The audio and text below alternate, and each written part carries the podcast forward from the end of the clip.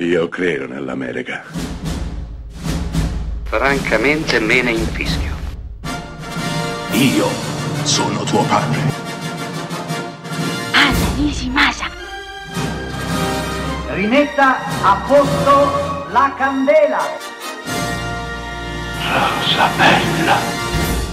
Probabilmente bisognava esserci al cinema nel 1984 per capire, per comprendere cos'è stato per la mia generazione il fenomeno scuola di polizia. Apparentemente nato in sordina con un piccolissimo film girato a basso budget diretto da Hugh Wilson, appunto nel 1984, scuola di polizia è diventato per la mia generazione uno status, un'icona, un totem, qualcosa che è cresciuto con il secondo, il terzo, il quarto quarto, il quinto film, progressivamente sfilacciandosi sempre di più, diventando sempre qualcosa di più fatiscente, puzzolente se volete, mantenendo però un'affezionata schiera di appassionati, di fedelissimi. Beh, Scuola di Polizia nasce così, quasi per caso. Personalmente lo scoprì al cinema col primo capitolo e ne rimasi conquistato. Avevo 12 anni all'epoca e il film mi divertì oltre misura. Rivisto oggi è una commedia piuttosto ingenuota in cui si racconta della polizia che apre le iscrizioni a tutte le reclute senza contare più altezza, peso, quoziente intellettivo,